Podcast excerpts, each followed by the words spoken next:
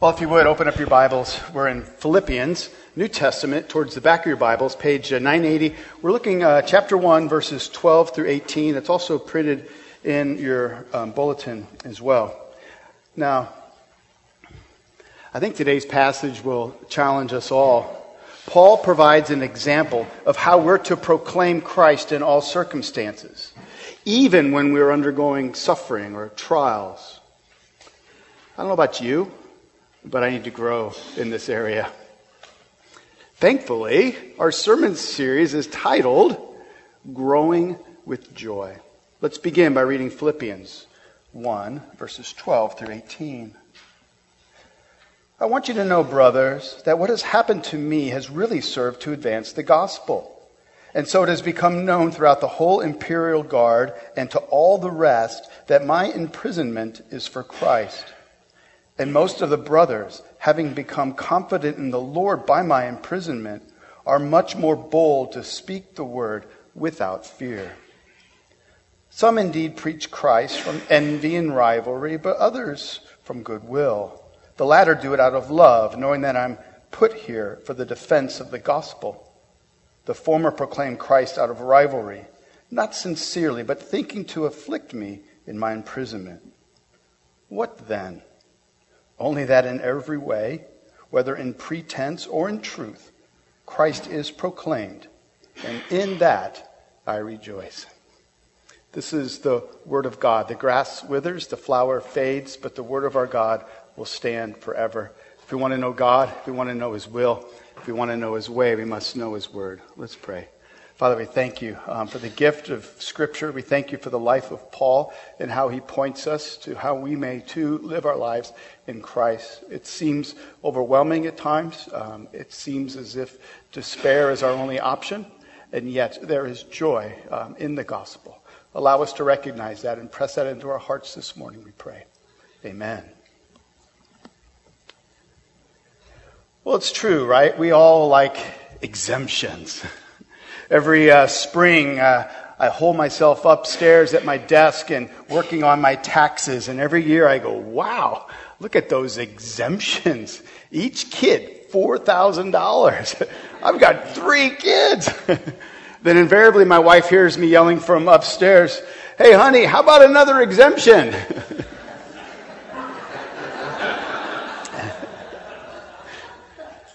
we like our exemptions. If you have, don't look at me that way.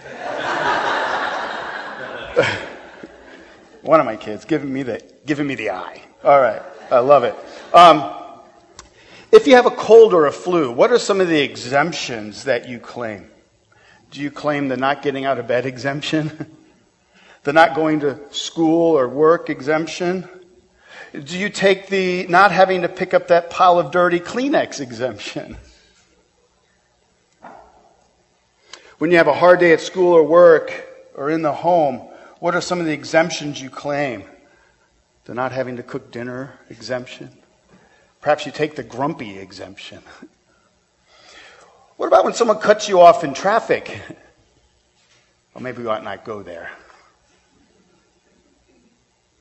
On a more serious note, what about when you are suffering or endure, enduring some sort of trial in your life, going through a difficulty in marriage, or struggling in work, or caring for an ailing parent? Is our tendency, is it not our tendency to feel exempt from having to expend any more energy anywhere else?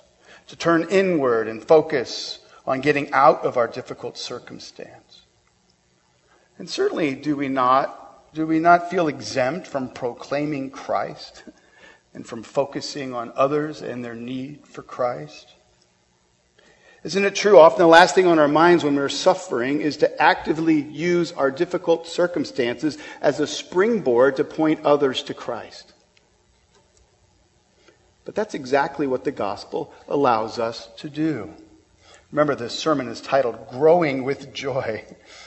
As Christians, we are to mature, to grow, and not begrudgingly, but with great joy. And, the, and, and, a very important area for us all to grow in is how we see our circumstances as opportunities for others to hear about Christ. So, hardship does not exempt us from proclaiming Christ. In fact, it may actually be the platform that God intends in our lives from which we will have success in advancing the gospel. In other words, God purposely allows hardships into our lives, not so that we can seek immediate escape, but so that we may have a platform from which to point others to Christ. And the sooner we embrace this, the sooner we may rejoice in this great work that God does through us. You know, in our passage this morning, we need to realize that, that Paul isn't just having a bad day in the office. Three times Paul refers to his imprisonment. The Greek word is desmos. Uh, it can also be translated literally with, with chains or bonds or fetters. Desmos are the actual means by which someone is physically restrained. Today we would call them handcuffs or zip ties. Paul is literally in chains. He is imprisoned, most likely in Rome, in Caesar's court, awaiting a trial. We know he spent up to two years there waiting for trial. Now, how does Paul respond? Though human tendency, our human tendency, is to seek exemptions during hardship, Paul shows us the way of the gospel. Paul shows us that there's no greater good that we can live for other than the advancement of the gospel. And therefore, no matter our circumstances, we are to joyfully proclaim him, proclaim Christ. Now, how do we get there? How do we get from being timid, uh, comfort seekers, to being people who are confident and joyful witnesses to Christ in all circumstances? Well, this passage begins with the words, I want you to know, brethren. Paul wants us to know from the example of his life how this has worked into the life of each and every believer. I think as we investigate his words, we're going to be challenged and encouraged to mature in the gospel. We're going to divide our time in two simple areas. First, we're going to look at the priority of Christ and his gospel over our circumstances. Then we're going to look at the priority of Christ and his gospel over our reputations. First, the priority of Christ and his gospel over our circumstances. What are Paul's circumstances? Paul was in chains. Picture this. Paul, who for 20 years had traveled freely as the Holy Spirit has led him from city to city and town to town. Paul, who traveled all throughout the Mediterranean, planting one church after another, leading dozens and hundreds and thousands of people to faith in Christ. Paul, the great apostle to the Gentiles, is rotting away in prison and may soon lose his life. No doubt word has gotten out. Christians all over have heard that Paul is being held in prison in the highest court in the world. Has something gone wrong? Has the kingdom of God hit a roadblock? Christians everywhere are scratching their heads. Christians everywhere except for Paul as he sits in that prison chained to a guard. Paul has a different perspective. Look at verse 12. I want you to know, brothers, that what has happened to me has really served to advance the gospel. I know what you think things look like. I like how Paul uses the word really. I know what you think things are like, but in reality, the gospel is being advanced. It shows us though, though we can be hindered in our circumstances, the gospel can never be hindered.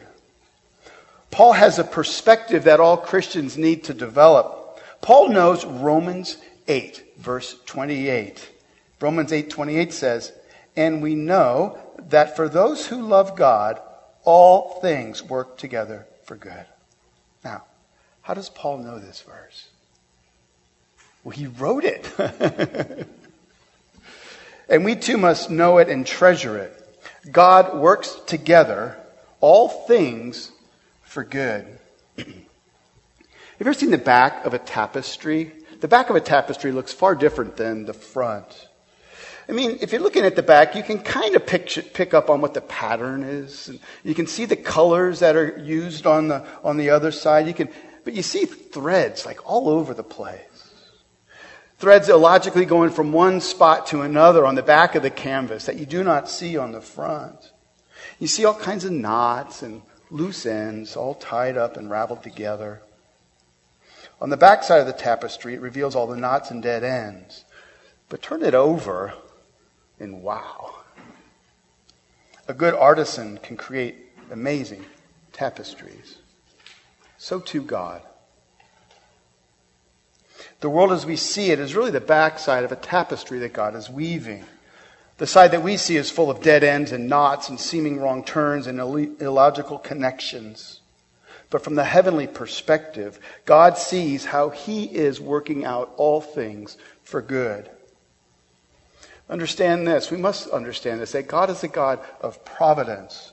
God in, is infinite in wisdom and power, and He is able to weave goodness out of human evil and failures. God isn't the author of evil, but He is the grand tapestry weaver of good.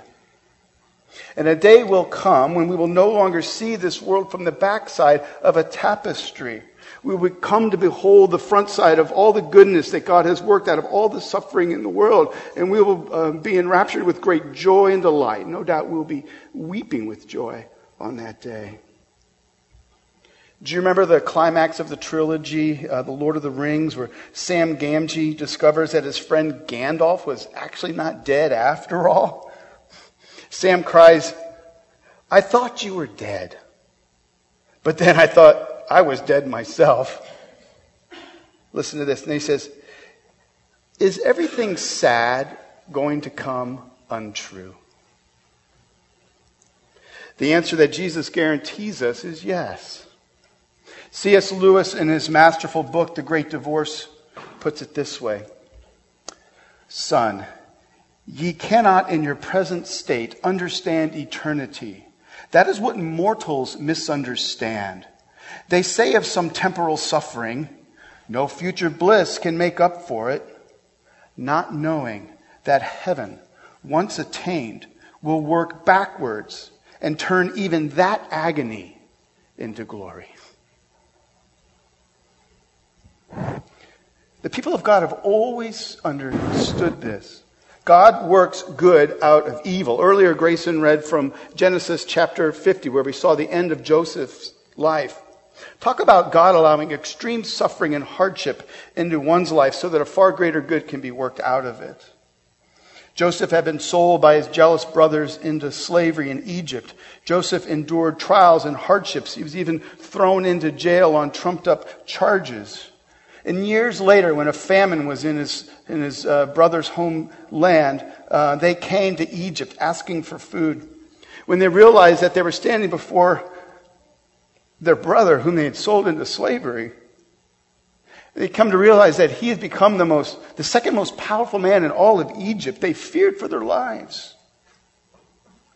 Joseph, though, with love towards his hurtful brothers who had done evil for him, to him, and with this divine perspective, told them, He said, What you meant for evil, God meant for good. God used the despicable actions of Joseph's brothers and Joseph's suffering in prison to bring about God's good, redemptive purposes. No doubt Paul had that story on his mind as he sat in prison. But then I think perhaps he has a more recent um, person in mind. Perhaps it was the story of another Jew who was despised by his own people and falsely accused, one who suffered the extreme penalty at the hands of wicked people, one who was put to death by the same Roman government that now had him in chains. And yet, this other man demonstrated through the resurrection of the dead that God meant it for good. Christian, if you ever find yourself wallowing in self pity, wondering where God is, look back to the cross. God allowed evil upon evil, injustice upon injustice to befall his own only begotten Son. And with joy, Jesus endured the cross in order to bring about the greater good of salvation for the world. Once again, picture that tapestry. Picture the backside of the tapestry of the entire human history. And go and try to find that place on the back of the tapestry where God did his handiwork with the suffering of Jesus on the cross. Do you not think that that one place on that giant canvas would be the one place where the most um, strings and weird colors and, and suffering was, pawn suffering is all balled up? In my mind, as I picture that, I see the suffering of Christ and I see it kind of popping off 10 inches thick as a big blob of confusion. Yet on the other side, there could be nothing more grand or glorious or good. The suffering of a Savior who's come to uh, bring humanity into the family of God.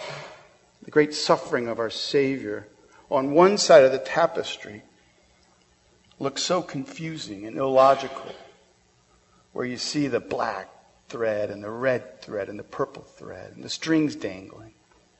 That's what Christ has done for us. And so, my friends, from that perspective, we get a better sense of Paul's perspective. There's no greater joy for Paul than to see the gospel of Jesus advanced wherever God places him. May that be our perspective too. And through this, through Paul's suffering, we come to see that it was a positive fruit bearing experience. Look at the fruit that God worked through Paul, precisely because he was in chains. Verse 12, I want you to know, brothers, that what has happened to me has really served to advance the gospel, so that, one, it has become known throughout the whole imperial guard and to all the rest that my imprisonment is for Christ. And two, most of the brothers, having become confident in the Lord by my imprisonment, are much more bold to speak the word without fear. Paul points to two wonderful fruits of his imprisonment. First is this imperial guard. They're hearing about Christ. Now, the imperial guard in the Greek is the Greek word praetorium. Um, the praetorium wasn't just your regular run of the mill uh, guards. Uh, they weren't the Barney Fifes of the world, right? These were the emperor's trusted, um, highest ranking guards. They were the elite troops that were stationed in Rome. And Paul was under house arrest, which meant that each and every moment of the day he was chained. And not just to himself, or he wasn't so much chained to a wall, but he was chained to a praetorium guard.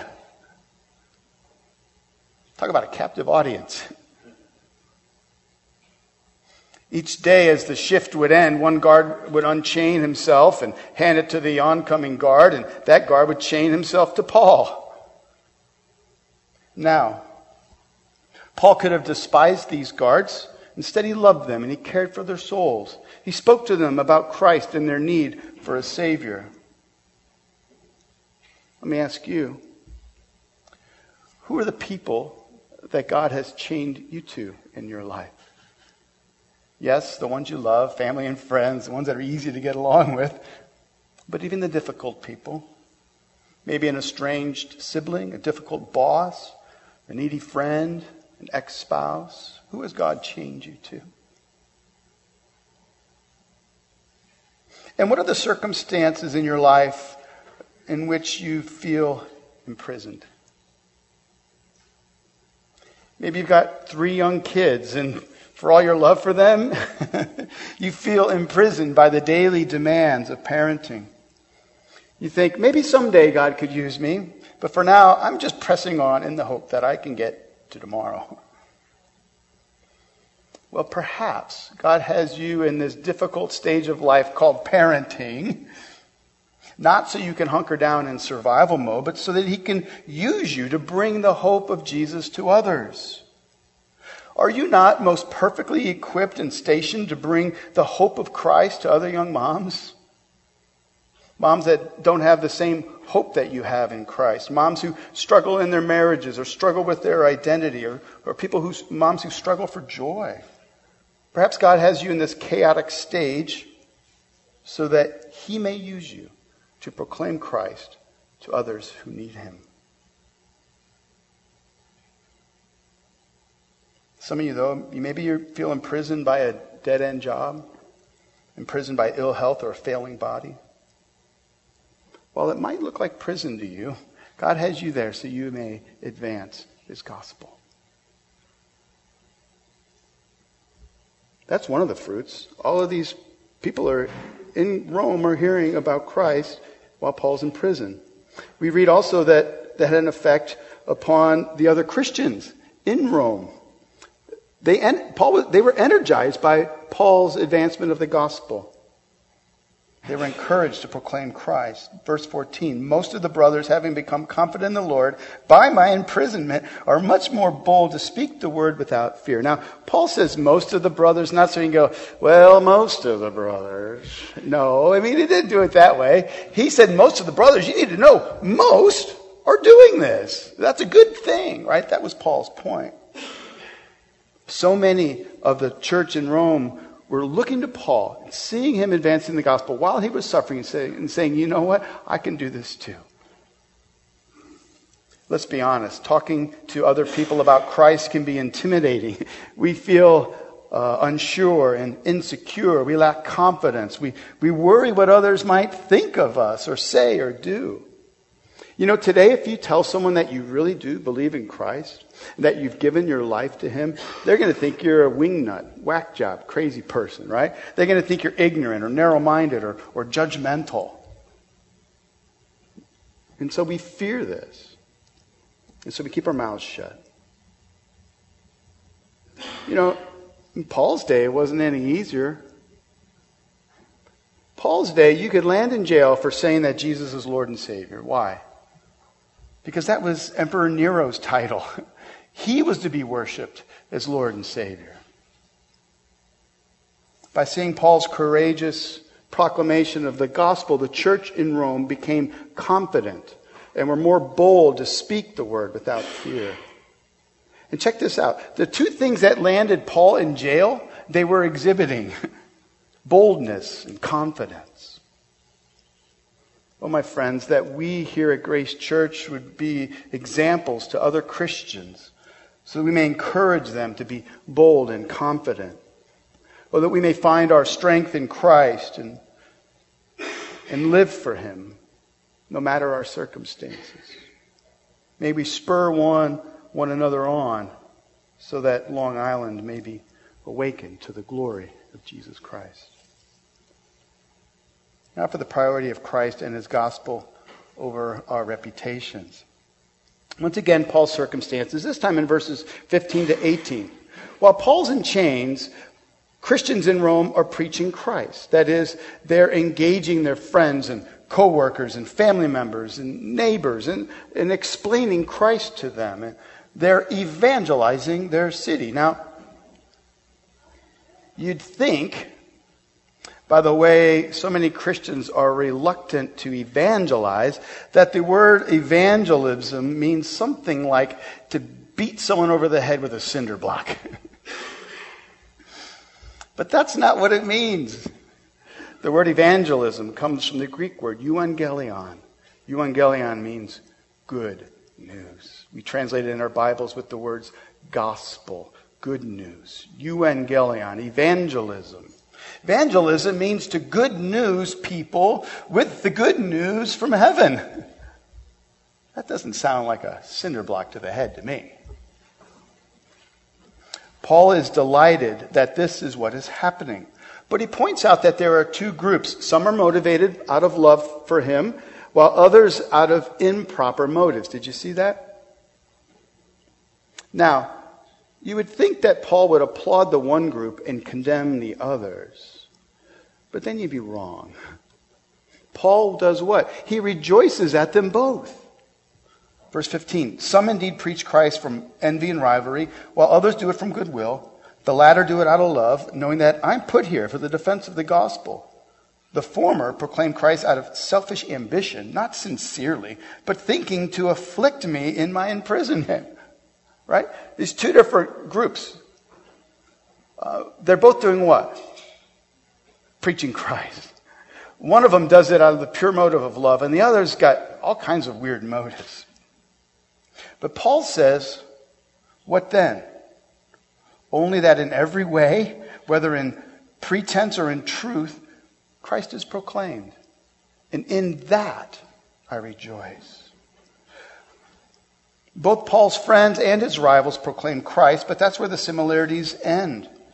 Paul's friends preach Christ out of goodwill, the rivals out of envy, Paul's friends out of love, his rivals out of selfishness. His friends do so knowing that Paul has been put in jail for the defense of the gospel. The rivals do it just so they can tick Paul off while he's in prison. Paul's friends preach in truth, the rivals preach in pretense or deception. Now it's important to know these rivals, they're, they're not non Christians. These are believers. They, they're proclaiming the message of salvation by faith alone in Christ alone. That's the message. If they were false teachers, Paul would have condemned them for being false teachers. They both preach the gospel, but Paul's friends do it from goodwill, while the rivals do it from envy and rivalry. What is this about? What's going on? What's going on in Rome? Well, interestingly, interestingly, Paul doesn't tell us. Paul doesn't care. He doesn't want us to know the names of who those people were so we could talk about them go, I'm glad I'm not like so and so. He doesn't list names. He doesn't recount any ongoing disagreement. He doesn't mock them. He rejoices. We don't know why they were envious. But we do know that Christians can be envious, right? Even ministers. Minister hears about another minister coming to town, taking over a pulpit, having lots of success. Minister will tell his congregation, Oh, I'm so happy he's here. But really, there's envy in his heart.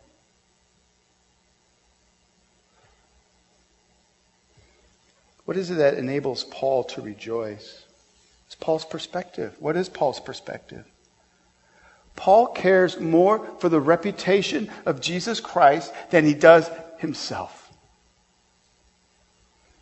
It's not about Paul. That's why Paul doesn't fly off the handle because some people motivated by selfish ambition are now preaching the gospel. Try to picture this scene. One of those Christians in Rome who's preaching out of love comes to visit Paul in jail. And he says, Paul, have you heard? So and so and so and so have started a house church in so and so's church, in so and so's house. And they're bad mouthing you. Imagine Paul saying something like this Well, you know, I'd prefer that our brethren would preach Christ out of love and not out of envy towards me. But I don't hold a grudge against them. I forgive them in Christ. In time, I believe they will see the errors of their ways. Until then, I'm excited to hear about this house church. Can you tell me how I can pray for them?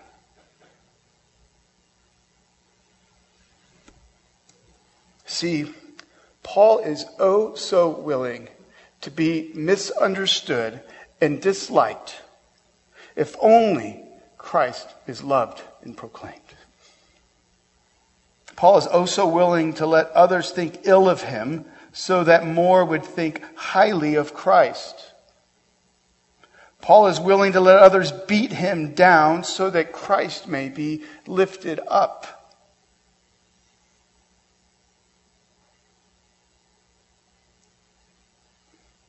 You see, the gospel cannot be hindered by our chains, but neither can it be hindered by our impure motives. the word gets out. That being said, it would be good to shift our gears to what would be a proper motive for sharing the gospel. What is the proper motivation? What is the motivation that gives us confidence to proclaim Christ no matter our circumstances? The motivation that, that even allows us to proclaim Christ uh, even if our reputation takes a hit. Beginning of verse 16 points us to our answer. The latter do it out of love. Love is to be our motivation. Remember how Paul ended the passage last week? Remember what he prayed for? He prayed for the church in Philippi that their love may that, that love may abound more and more in their lives. This is an area where we all need to grow. What do we need to grow in love for? For our Savior. We need to grow in love for God. God is a God on mission. God cares about people living here on the East End who do not know him and do not have the hope that we have in Christ. God's heart burns for the East End of Long Island. We need to love that God and love the people that he loves more than we love ourselves or our own comfort. The more we love God and the more we love our neighbors, the more we will, pro- we will proclaim the good news to them, even if it means we are misunderstood or disliked. It will not matter to us what our reputation is, so long as the reputation of Christ is exemplified.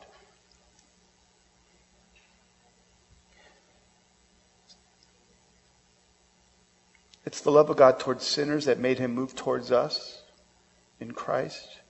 It is the love of Christ for you and me that caused Christ to joyfully go to the cross so that he may redeem us and bring us to God. The Christians in Rome are under great threat to life and limb.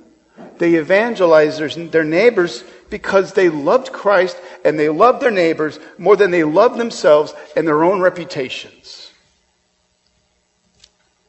They wanted their neighbors to hear the good news concerning Christ.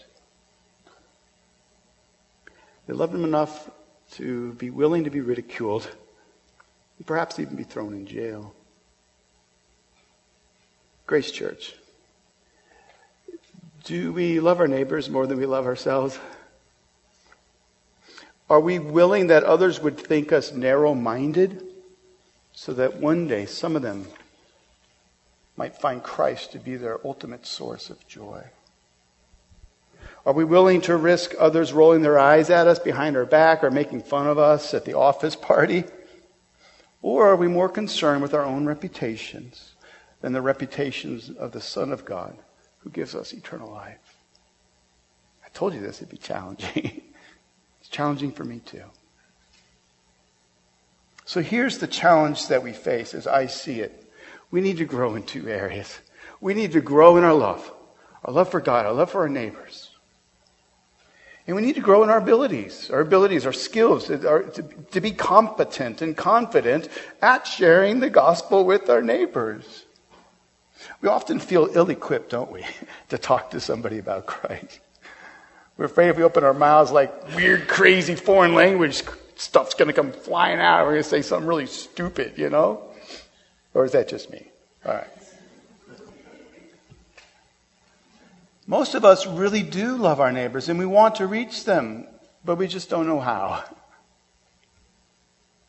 With this in mind, I've got a big announcement. On Wednesday, November 9th, Grace Presbyterian Church is going to put our money where our mouth is. Figuratively, that is. On Wednesday, November 9th, we begin a five week evangelism workshop a workshop where you'll learn to grow in, in love for neighbor, grow in our abilities to speak to them and talk to them about Christ. I'm asking each and every one of you who calls Grace Church home to do whatever it takes to be there. If you got kids, get a sitter. Guess what? We will reimburse you. Got a favorite TV show on Wednesday nights? DVR it, all right? We won't buy you one, but get one. Or perhaps maybe fast from that show. I think you could do it for five weeks. Do whatever it takes to be here Wednesday, November 9th. I'm working on the curriculum as we speak. This next week I'm going to be in St. Louis working some more on it. I believe that you're going to develop a love for God and what He's doing on the East End. You're going to learn practical skills that will give you confidence to speak the Word without fear, at least not too much fear. I think it's going to be wonderful. I think it will challenge us all. It'll transform us as a church so that we can better live out our calling. What do you think?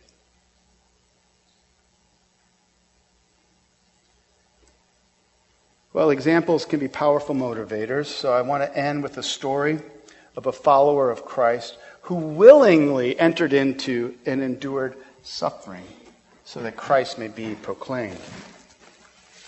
He's one of the great missionaries of our modern church. His name uh, was, is John Paton, uh, spelled P A T O N. If you want to, I encourage you, look him up online, read his story. He's a Presbyterian from Scotland, Scotland, um, and he, who lived from 1824 to 1907. He was a missionary to a chain of islands in the Pacific, about halfway between Hawaii and Australia. Um, today, the islands are called Vanuatu, um, but they used to be called the New Hebrides. The New Hebrides. He wasn't the first missionary to arrive in the New Hebrides. The first two missionaries were John Williams and James Harris. Within a few minutes of landing on shore, they were clubbed to death, cooked, and eaten, as were many other missionaries who landed in New Hebrides. The islands were full of cannibals. But John Paton heard a call from Christ to bring the gospel to the New Hebrides. 19 years after Williams and Harris were killed, John Paton stood before a mission board uh, seeking approval to go there. And at that meeting, a Mr. Dixon exploded saying, The cannibals! You will be eaten by cannibals! to this, Mr. Paton responded, Check this out. Here's what he really said. It's crazy. He said, Mr. Dixon, you are advanced in years now, and your own prospect is soon to be laid in the grave, there to be eaten by worms. I confess to you that if I can but live and die serving and honoring the Lord Jesus, it will make no difference to me whether I'm eaten by cannibals or by worms. and in that great day, my resurrection body will rise as fair as yours in the likeness of our risen Redeemer. Wow, talk about love for Christ and for those who have not Christ. May God's love for us and our love for Christ and his kingdom fill us with joy at the prospect of suffering for Christ and his kingdom. May we no longer look for exemptions, but rather maybe look for the grace we need to serve with joy. Let's pray.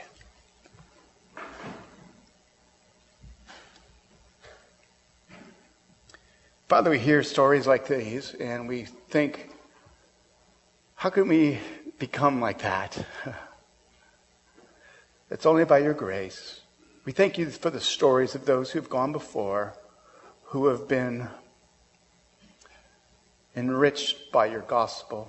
People who love so well that they don't worry about their own reputation. People who have such a perspective that can see you working behind all the details, even their suffering, working it for good, for the advancement of the gospel. Help us to, by your Spirit, to grow in joy in this area. We pray. Amen.